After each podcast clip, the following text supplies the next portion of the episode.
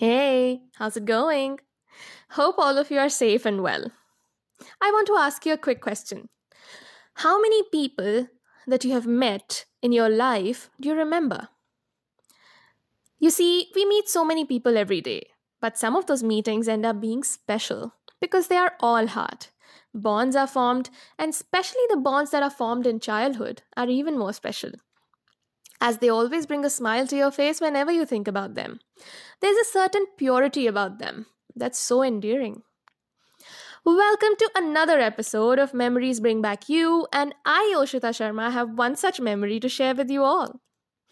Once upon a time, when I was in the first grade, I was this happy go lucky little girl who loved making friends and would talk to everyone. I am still the same person, but I was more uninhibited and less bogged down by the complexities of the world. My father was serving in the Indian Air Force at that time, and he had just been posted to a new Air Force station. We were living in a temporary accommodation before we could be allotted a family home. There were some bachelors that used to live in the same building. When I would come back from school, I would see these three bachelors regularly hanging out in the front porch of that building. I would see them, they would say hi, I would say hi, as my usual choice self, and go home. But one day, these three smiley men asked me who I was. And that was the beginning of a sweet bond. I told them who I was. After that, I told my parents about the meet and greet. My father knew who those bachelor officers were, hence, started new friendships. You see, unmarried officers like to hang out with families and pamper the children of those families out of love and kindness. They started visiting our home. Their visits increased as they loved the food cooked by my mother, and well, of course, loved hanging out with all of us as well.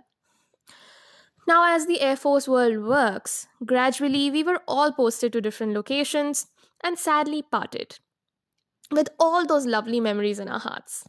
But now comes the interesting part.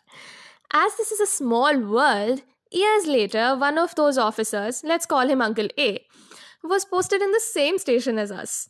I was now a grown up teenager in high school. Uncle A was also married and had kids. One day, we were invited to one of his kids' birthday parties, and I showed up.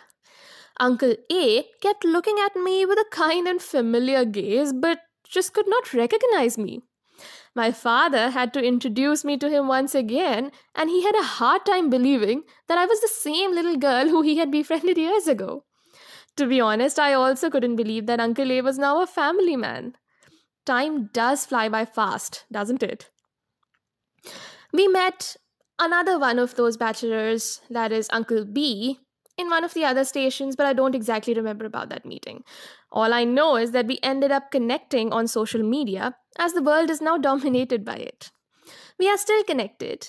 We follow each other's posts, each other's activities. They are my cheerleaders, and we don't talk often. But I'm sure that we all think of each other, wish well for each other, and the memories of those good old days are still alive in our hearts. So, I encourage all of you to try and stay connected with those special bonds because I believe it is more important than ever now.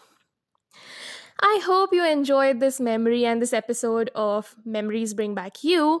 I will be back with another memory in the other episode. Till then, stay safe and take care. See you all. Bye.